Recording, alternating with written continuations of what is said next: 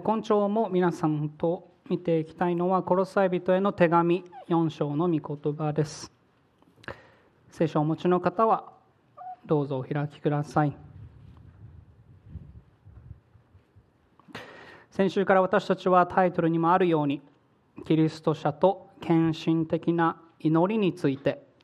特に4章の2節から4節を中心に学び始めました。その続きを今日も一緒に考えてみたいと思います。でもまずはいつものように神様の言葉をお読みしますので前回の内容を思い返しながらそれぞれ御言葉に耳を傾けてみてください。2節からこう記されています。目を覚まして感謝を持って絶えなく祈りなさい。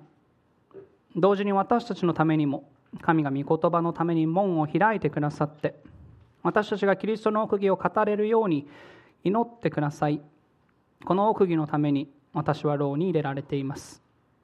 また私がこの奥義を当然語るべき語り方ではっきり語れるように祈ってくださいって。さて今日の内容に入る前に少し前回学んだことを思い返してみてください。私たちは今改めて祈りについて考えていました。特に先週見た2節の部分では私たちが見習うべき祈りの姿勢というものについてパウロは大きく3つのことを教えてくれていたわけです。覚えてますか？どんな姿勢がありました？1つ目に見た姿勢はたゆみなく祈ることでした。兄弟姉妹が諦めたりやめたりするんではなくて懸命にいつも忠実に祈り続けていくこと。そのことをパウロはまず求めていました。誰かと一緒に実際の言葉に出して行うようなそんな祈りであろうとただ一人心の中で行うようなそんな祈りであろうとどんな時もどんな場所にあったとしてもいつも神様の存在を私たちが心に留めて揺るがされることなく祈り続けていくということ。それが信仰者にとって欠かせない一つ目の祈りの姿勢でした。次に二つ目に見た姿勢は目を覚まして祈ることでした。目を覚まして祈ることでした。2節の一番最初に書いてます目を覚ましてって。ここで目を覚ますというのはただ実際に眠らないように目を覚ましているということではなく目を覚まして警戒を怠らないということ。緊急事態に備えているということを意味していました。特にいつの日か必ずキリストの再臨があるということ。また救われた者は今まさに霊的な戦いの真っ只中にあって危険な敵であったり自分の肉の弱さとのその葛藤が存在しているんだということを忘れないでいつも注意を払っていることが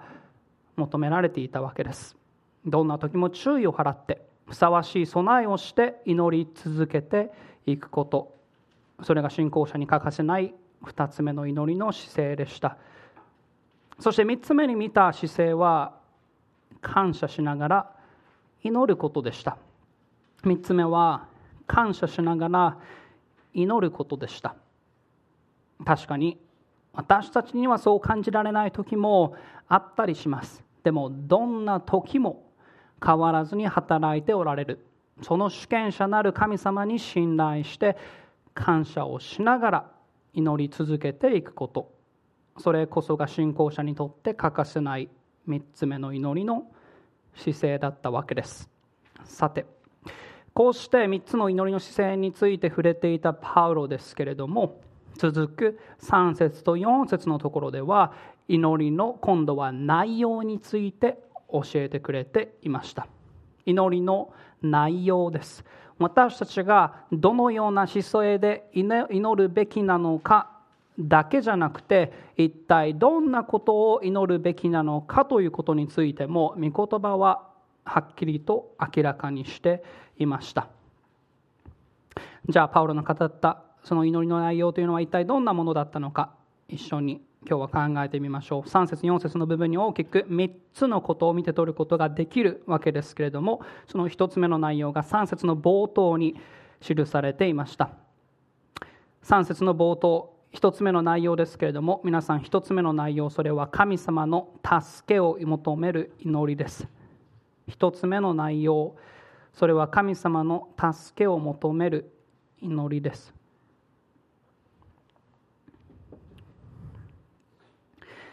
よく見てください。3節はこのように始まっていました。同時に私たちのためにもって。でおそらくこれでも皆さんなら言わんとしていることはわかると思います。ただ2節の時と同じようにこの3節も原文を見ると語順が少し違っていました。実はこの歌詞の一番最初にも「祈ってください」という言葉が使われているわけです。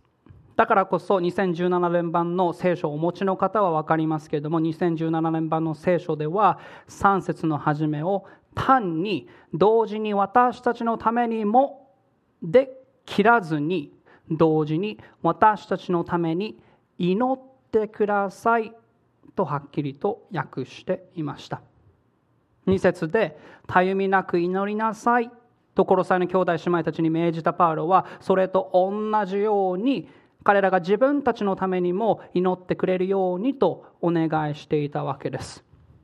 しかも皆さんそのことを強調する意味でパウロはここに同時にという言葉も付け加えていました。同時にって皆さんどういう意味です？多分分かりますよね。この同時にということは言わなくても想像できるかもしれませんが文字通り2つの行為2つの行動が同時進行で行われていることを表すものでした。同時にというのは2つの行動が同時進行で行われていることを表すものでした。つまりパウロは信仰者たちが自分たちのためにいつも目を覚まして感謝しながらたゆみなく祈っているのとその同時進行でパウロたちのためにも同じ形で祈ってくれることを求めていたわけです。兄弟姉妹の皆さんってあなた方が今置かれているその状況の中で目を覚まして祈り続けているその間私たちのことも覚えていてくださいって。私たちのためにも忘れずに祈っていてくださいって。さて少し考えてみてください。パウロはここで私たちのためにもと口にしていました。私たちのためにもっと口にしたこのパウロがこの時一緒に働きをしていた例えばテモテであったり他の同労者たち特にこれから後でまた見ていきますけども4章の7節以降皆さん見ていただくと4章の7節以降にはいろんな名前が挙がっています。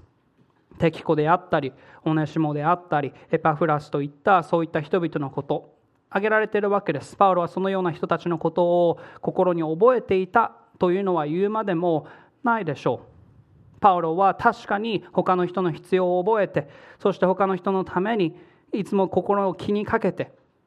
そういった愛や憐れみを示そうとするそんな人物だったわけです。ですから私たちのためにといった時にパウロは他の人たちのことを考えていたのは言うまでもありません。でも皆さん同時にここで彼は皆さん彼は自分自身のためにも祈ってください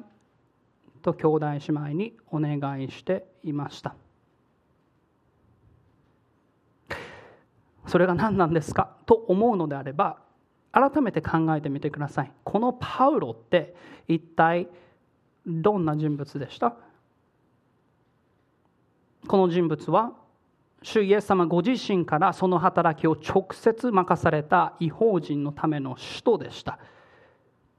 この人物は誰よりも知恵と知識に富んでいて新約聖書のほとんどの書を記しただけでなくいろんな教会のことを教え励ましたり導いたりしたそんな素晴らしい教師でもありました。またこの人物は神様によって第三の天にまで引き上げられるというそんな経験をしたり加えて自分自身も数々の力ある技を行うことのできたそんなものでもあったわけです。そしてそんなパウロが皆さん殺されの信仰者たちに対して私のために祈ってください。とお願いしてたわけです。覚えてます？パウロは殺されの人々に直接会ったことはありませんでした。何度も直接会って話をしたようなそんな親しい仲にあったわけではなかったわけです。ましてや彼らはまだまだ信仰も幼くてこの手紙を見て皆さん明らかなようにさまざまな間違った教えに惑わされることもあったりキリストの十分性というものを再び教えられる必要があるようなそんな人たちでした。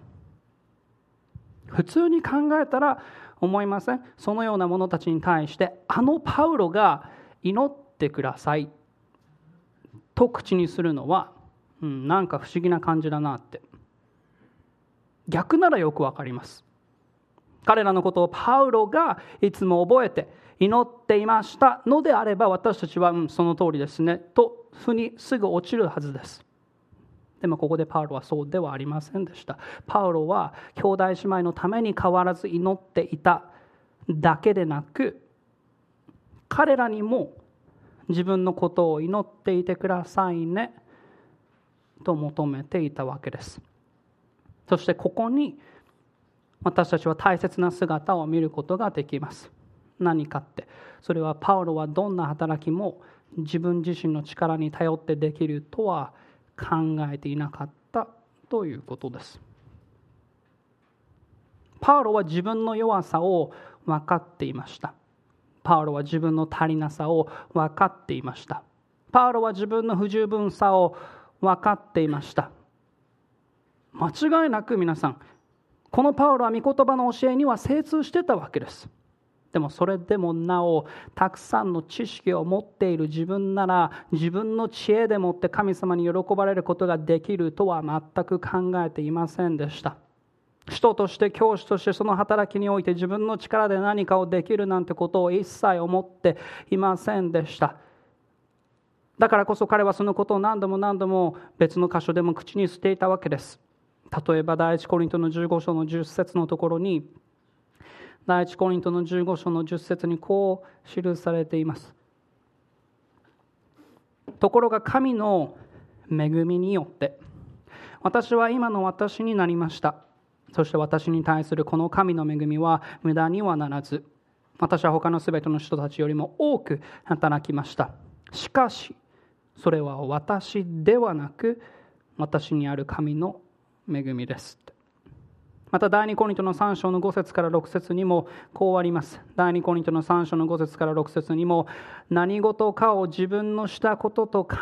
える資格が私たち自身にあるというのではありません。私たちの資格は神からのものです。神は私たちに新しい契約に使えるものとなる資格をくださいましたって。こうしてパウロは自分がどんな時も神様の助けが欠かせないそんな弱い存在であるということを不十分な存在であるということをへり下って認めていました。そしてそれゆえに自分自身が絶えず祈っていただけではありません。他の兄弟姉妹たちに対しても私のために弱い私のために祈ってくださいと願っていたわけです。これこそ皆さん自分自身に必要な力であったり助けであったり知恵というものが一体どこからやってくるのかを正しく知っているものの生き方でした。だとすればどうでしょう？果たして私たち自身の歩みを振り返った時に私たちの祈りの生活のうちにこのような姿はパウロのような姿は見られるでしょうか？自分自身の弱さや足りなさというものをまず心から認めてその力を与えてくださるその神様を祈りを通していつも求めようとしているでしょうか。神様に喜ばれることを成していくそのために必要になるその力が自分自身のうちにはないということをへりくだって認めているでしょうか。そして自分自身が祈り続けているだけではありません。他の兄弟姉妹のところに行って私のためにも祈ってくださいと。その支えを求めているでしょうか。もちろん誰に何を祈祷課題として伝えるのかは私たち知恵を持って常に注意しなければなりません。でも同時に私たちは時に自分の葛藤や難しさというものを他の人に話すこと自体を一切したくないと考えることがあったりします。この部分は別ですって。この場面においては自分だけの力でどうにかなると実際に口にはしていなかったとしてもそう振る舞っている時があったりします。また周りの目を気にして皆さん私たちは周りの目を見気にして自分の弱さを見られたくありませんって。自分の愚かな部分を知られたくありませんというその理由で祈ってくださいということを拒むことがあったりします。自分の抱えている問題が誰にもバレたくないというその思いに心が奪われて助けを求めるのではなく皆さん高慢になって人から距離を取ろうとすることがあったりするわけです。忘れてはいけないのは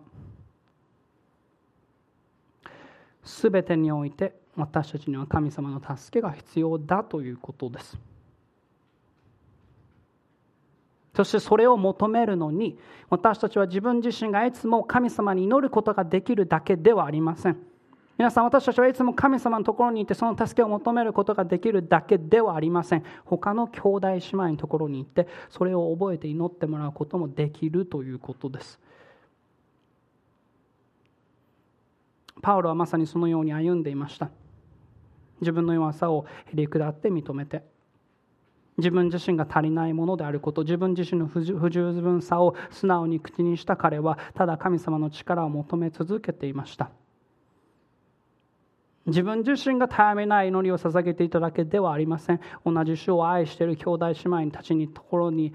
同時に私たちのためにも私のためにも祈ってください。そうへり下ってお願いしていたわけです。どうです皆さん？あのパウロがいつも神様の助けを必要として祈りに励んでいたんだとしたら今の私たちはそれが必要であることはもう言うまでもないでしょう。私たちも自分自身の弱さを認めてへり下って神様の助けを祈り求めること求めるその祈りそれを私たちはなすことが必要でした。それが一つ目の祈りの内容でした。次に2つ目の内容ですけれども2つ目の内容は福音の機会を求める祈りです。2つ目の内容2つ目は福音の機会を求める祈りです。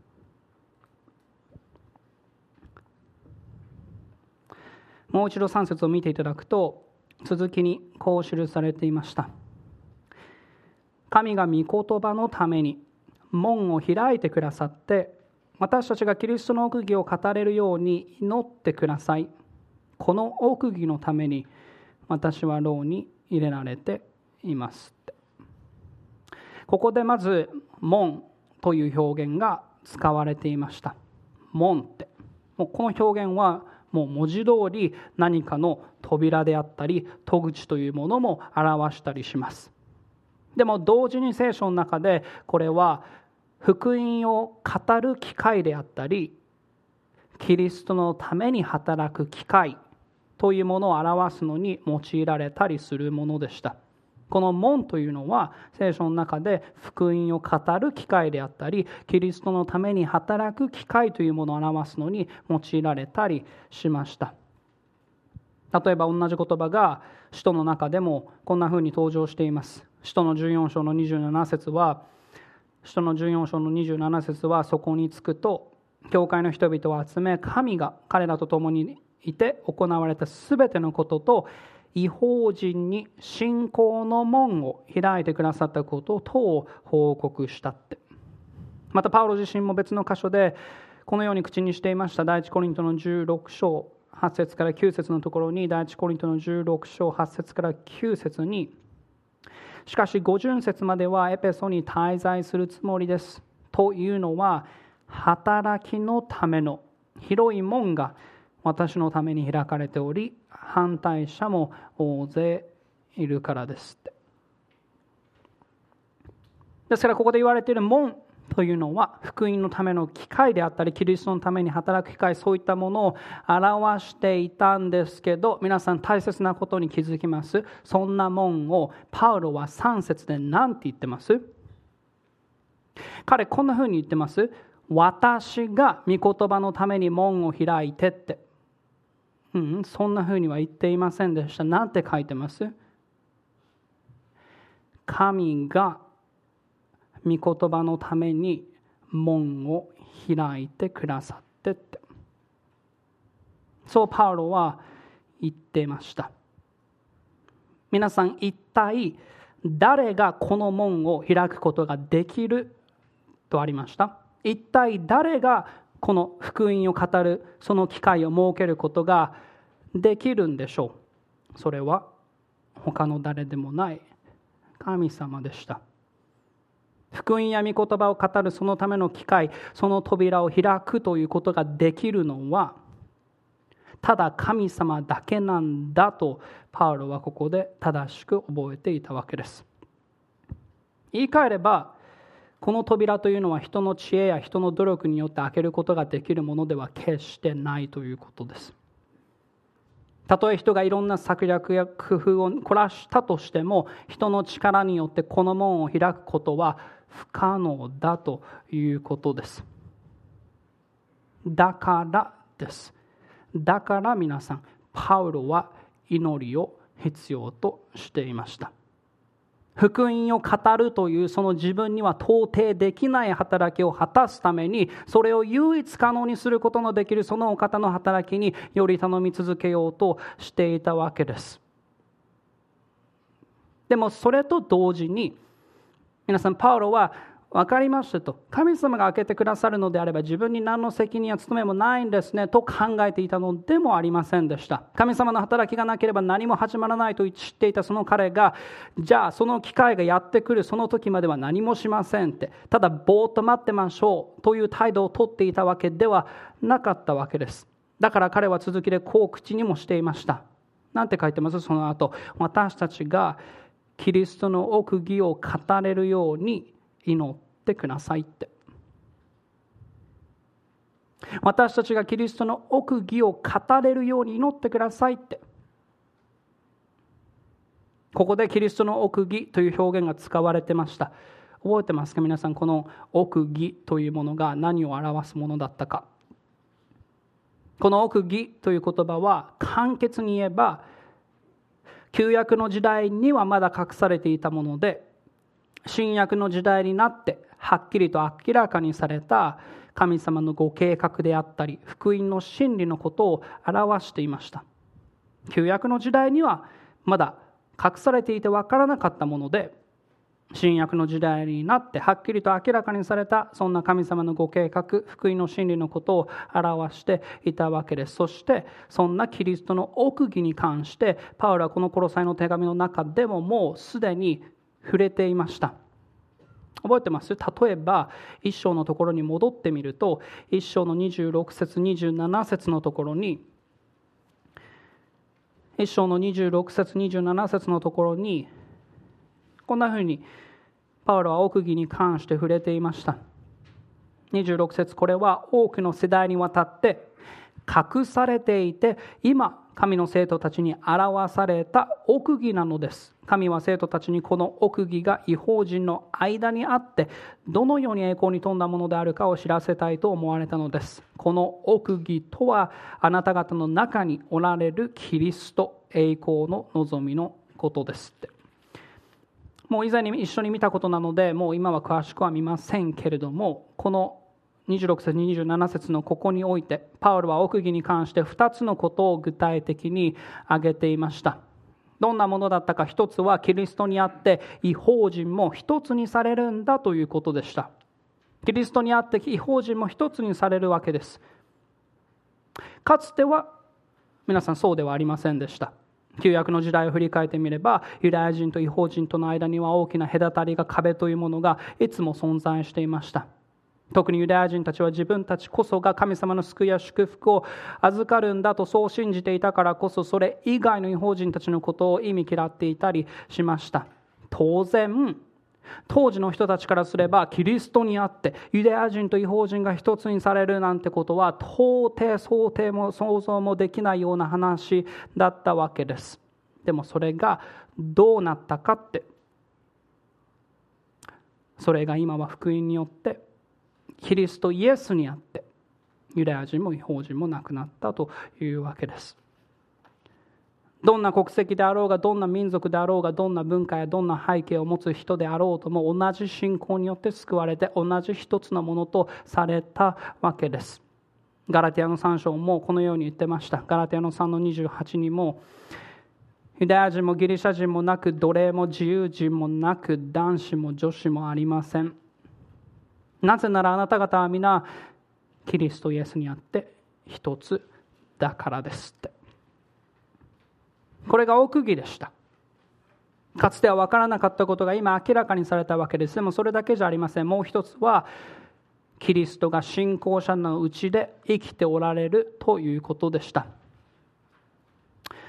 違法人が一つとされるだけではありません。もう一つここに書いてたことはキリストが信仰者のうちで生きておられるということでした。これも同じです。旧約の時代を振り返ってみれば、確かに当時から救い主がやってこられるんだということは何度も何度も予言されていました。そのことをよく知っていたユダヤ人たちは、誰よりもその救世主の誕生というものを心待ちにしてたわけです。でもそんな彼らも、あることを知りませんでした。一体何を知らなかったかって。それはやってこられるその救い主が、ただ来られるだけじゃなくて、すべての信仰者のうちに住んで働いてくださるということでした。キリストを信じて救われたそのもののうちに知恵と知識に富んだキリストがいつも共にいてくださって守り導き必要な力や助けというものを与えてくださるんだということ。その真理こそ以前は隠されていて今は明らかにされた栄光にあふれた奥義だったわけです。キリストが成し遂げたことは素晴らしいことでした。そしてそんなキリストの奥義というものをパウロは語りたいと心から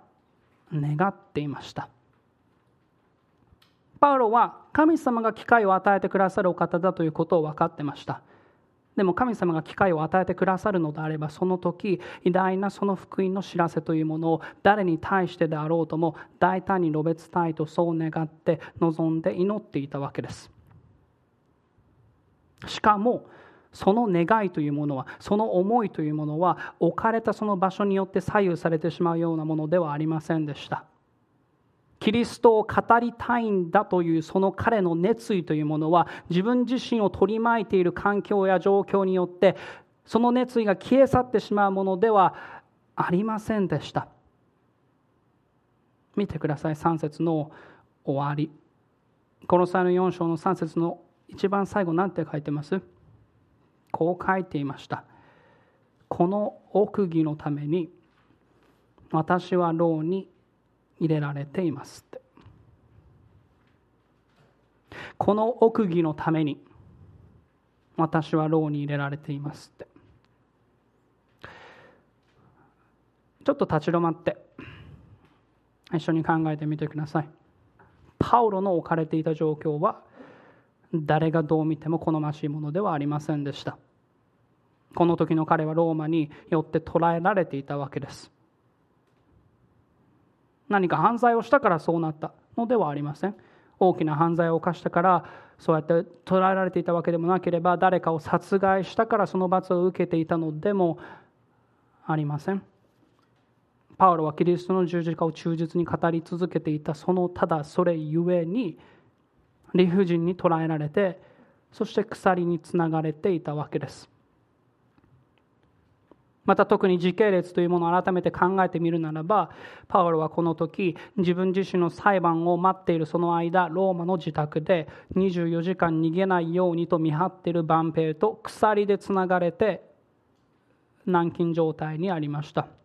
一定の自由はあれども思いのままに行動することさえできなかったわけです。それがパウロの味わっていた状況でした。それがパウロの置かれていた厳しい環境でした。どう思います？もし私たちが彼と同じ状況に置かれたとしたらどんな態度をとります？私たちが兄弟姉妹に向かって例えば何か一つ祈ってくださいとそうお願いするとしたら何を私たち祈ってくださいって言います？もしかしたら自分の置かれた状況にただ悲しみや失意というものを覚えているかもしれません私たち。もしかしたら私たちは真っ先にこの状況から助け出されることそのことをどうか覚えて祈ってくださいとそうお願いするかもしれません。でもパウロはそうではなかったわけです。彼は当然理不尽に捉えられているその現状を神様に正直に訴えることだってできたでしょう。鎖に捉えられているその状態から早く抜け出すことができるようにと願うことだってできたでしょう。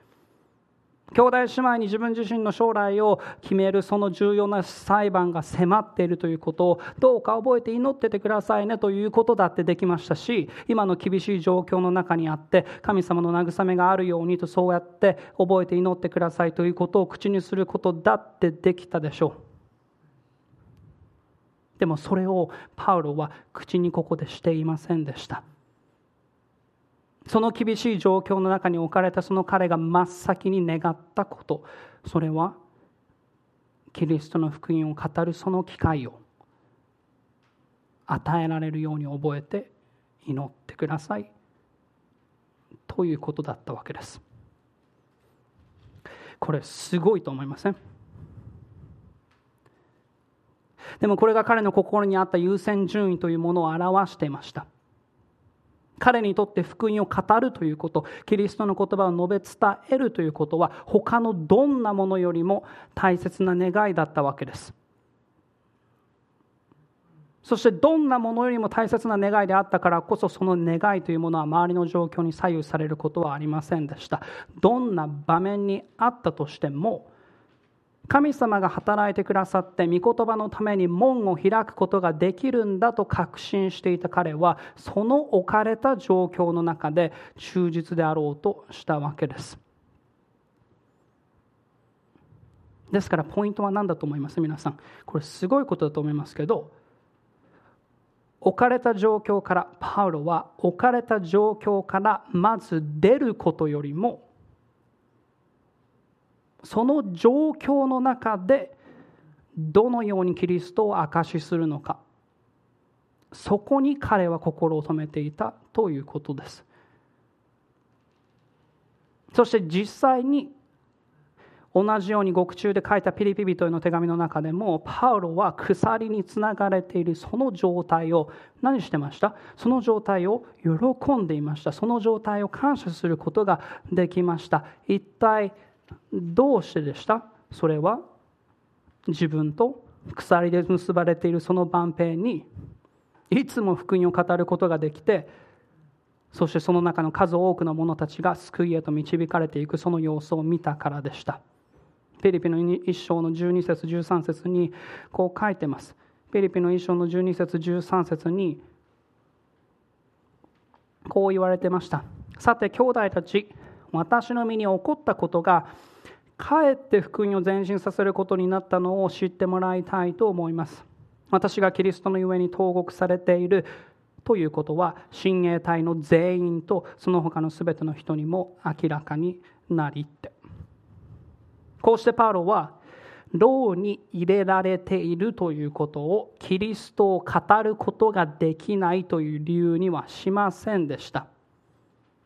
いやもっと言うのであれば自分が鎖につながれるまさにその原因となった福音だったとしても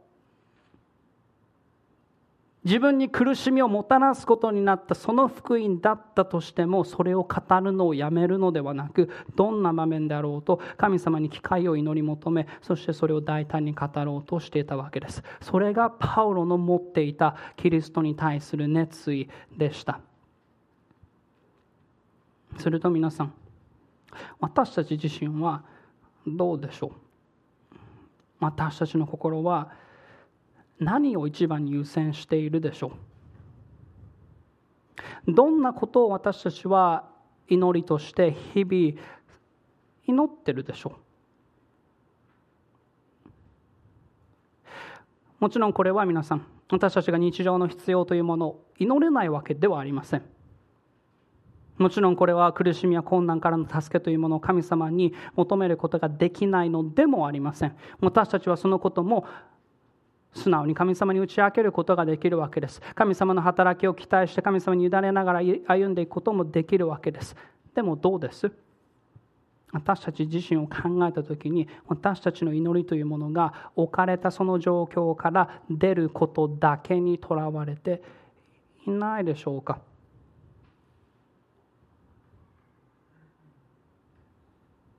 それともその状況さえ用いて神様が福音のために扉を開いてくださること。周りの人にキリストの素晴らしさを伝えるその機会になることを私たちは祈っているでしょうか。思いません私たちの祈りというのは時に自分にとって厳しい状況であれば状況であるほど自分のことにだけ焦点が向きやすかったりします。この世のことにのみ心がとらわれてしまいやすかったりします。だから私たちは目を覚ましている必要があるわけです。パウロは苦しい状況にありました。でも神様の前に喜ばれる永遠に価値あるものに目を留め続けていたわけです。私たちも同じです。私たちも永遠に価値あるものに目を留め続けることです。いつも神様の働きを期待しながら全ての人が最も必要としているそんなキリストの福音というものを語る機会を神様に祈り求めながらもしその機会が与えられるのであれば語っていくわけです。その働きのために皆さん私たちは自分たちが祈るだけが祈ることができるだけではありません。私たちはお互いのことを覚えてそして神様の助けを祈り続けていくことができるということです。それが2つ目の祈りの内容でした。2つ目の祈りの内容福音の機会を求める祈りでした。そして最後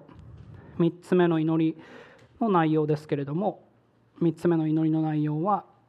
福音の鮮明さを求める祈りです。3つ目は福音の鮮明さを求める祈りです。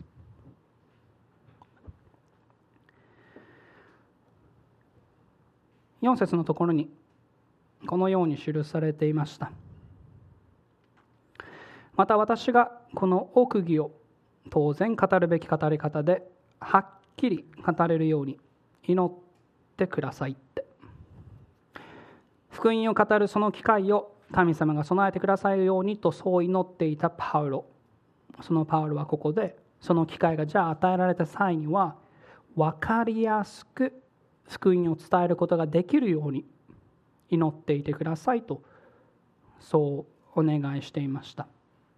ここではっきりと語れるようにというこのはっきりと語れるようにと訳されている言葉ですけれどもこれにはもともと何かを見えるようにするとか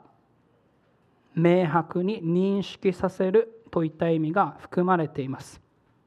はっきりと語れるようにというこのもともとには何かを見えるようにするとか明白に認識させるといった意味が含まれています。つまりパウロが願いパウロの願いというのはキリストの福音を耳にするその全ての人たちがその内容を容易に認識することができるように鮮明で分かりやすく大胆に述べ伝えることにありました。似たようなことを彼はエペソの中でもこう口にしています。エペソの6章の20節のところに、エペソの6章の20節にこう書いています。私は鎖につながれて、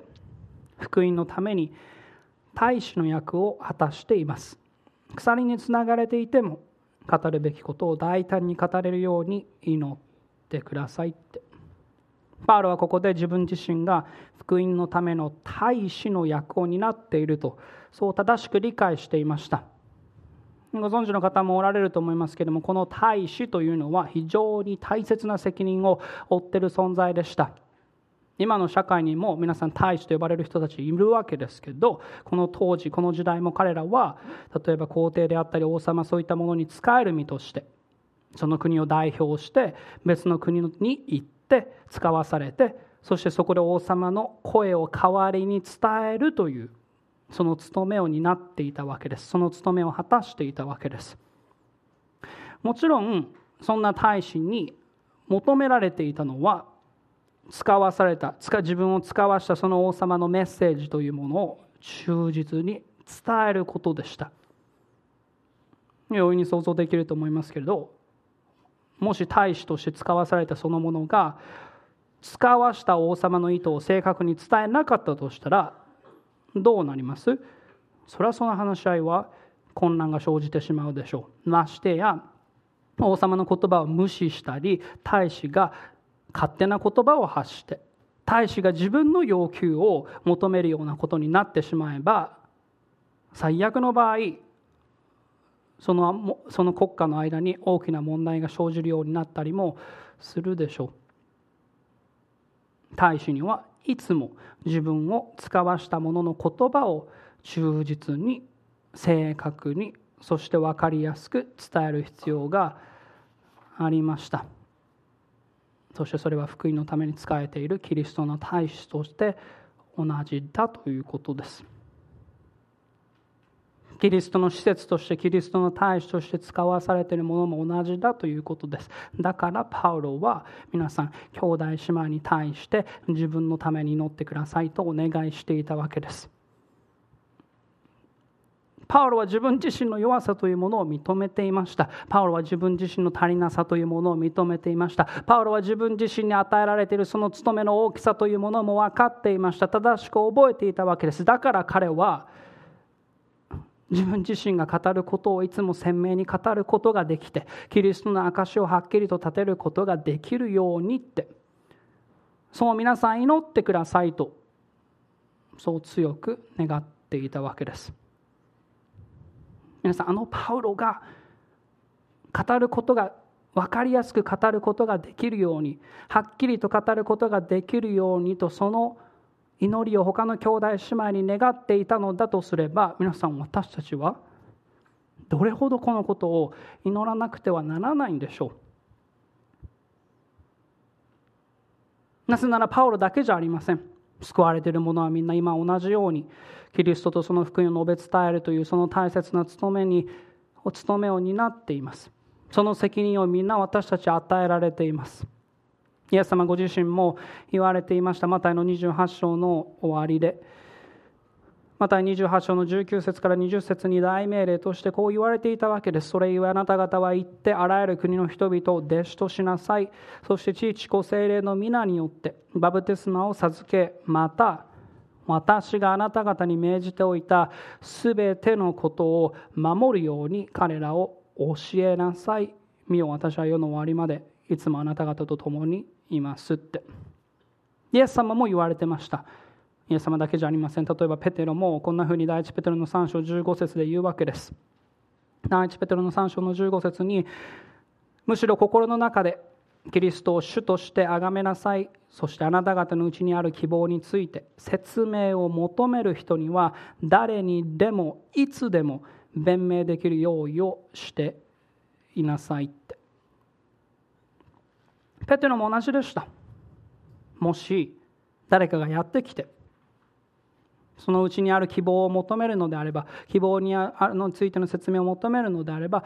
いつだって誰にだって弁明できるようしてなさいって。だとすればどうでしょう？果たして私たちはこの責任を担っている私たちは誰にでもキリストをはっきりと語ることができるようにとそのことを日々祈っているでしょうか？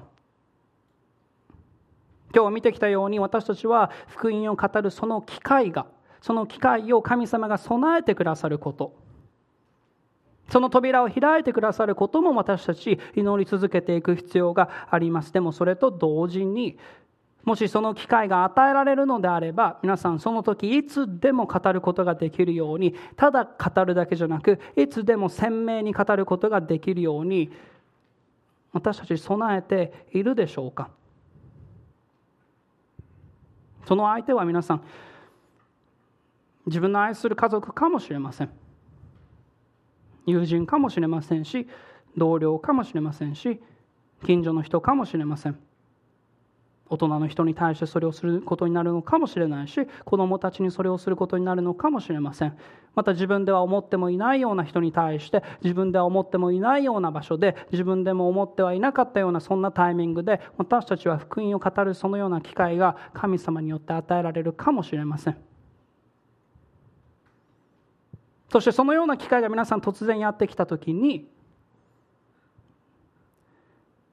信じる全ての人にとって救いを得させるその神の力であるその福音を分かりやすく示すことができるようにと今祈りながらその準備を忠実になしているでしょうか？皆さんそれが私たちには必要だということです。忘れてはいけません。私たちが何かこの働きを可能にするのではありません。福音の扉を開いてくださるのは誰でした？それは他の誰でもない神様でした。私たちが語るその言葉も誰の言葉でした？私たちではなく神様の言葉でした。だからこそ私たちにとって必要なのは祈ることだということです。だからこそ私たちにとって必要なのは神様の助けが自分には欠かせない。そんな弱い存在であるといつもへりくだって認めていることです。そしてどんな時であろうとも私たちは自分自身のことを祈りを捧げるだけじゃなく同じように歩もうとしているその他の兄弟姉妹のことも覚えてそして互いに絶えず祈り合いながら歩んでいくことができるというわけです。だから素晴らしいと思いません？もちろん絶えず祈り続けるということに難しさを覚えることは私たち多々あったりします。特に誰かの救いのために祈っている時や誰かの誰かに例えば伝道しようとするその時いつまでも結果であったり変化というものが見られなければ諦めてしまいそうになってしまうことがあったりもします。でもそんな時こそ皆さん今日私たちが見てきたこの御言葉の真理を覚え続けることです。神様がその扉を開くことができます。神様がその人の心の内に働くことができます。私たちはいつもそれが、機会が与えられた時に、それをしっかりと語るその準備をしていくわけです。神様に信頼して、それを成し続けることができるわけです。絶えず祈り続けることができるわけです。そして実際にそのように歩んだ人たちはたくさんいました。かつて9世紀のイギリスで活躍した宣教師の一人ジョージ・ミラーという人物もそのような歩みをしていました。まさに祈りの歩みというものをしていました。彼に関するその言葉がこんなふうに言われています。レジュメに記しているのを見ていただくと1844年11月私は5人の改心のために祈り始めた。私は一日も休むことなく病気であろうと健康であろうと陸地であろうと海の上であろうと仕事の重圧がどんなにあろうと毎日祈った。最初の5人のうち1人が改心するまでに18ヶ月が経過した。私は神に感謝し他の人々のために祈り続けた。5年が経ち2人目が改心した。私は2人目のために神に感謝し他の3人のために祈り続けた。毎日毎日私は彼らのために祈り続け3人目が改心するまでに6年が経過した。私は3人目のために神に感謝し残り2人のために祈り続けた。この2人は改心しないままだった。それから36年後ミラーは彼の友人の息子であった残りの2人がいまだに改心していないことについてこう書き残した。私は神に望みを抱き祈り続け答えを待っている。まだ彼らは改心していないがやがて改心するだろう。1897年この2人のために毎日欠かさずに祈り始めてから52年後ついに彼らは改心した。彼が亡くなった後のことだった。ミラーは祈りについての例え話をルカが取り上げた時それが何を意味するのかを理解していたのだ。こうイエスは言われていた。いつでも祈るべきであり失望してはならないことを教えるためにイエスは彼らに例え話を話されたって。素晴らしい模範だと思いません？ミラーは確かにたゆみなく祈るそんな祈りの人でした。どんな時も諦めることなく福音の門を開くことのできるその神様の働きに期待しながら感謝を持って祈りに励み続けていました。そしてそのような祈りに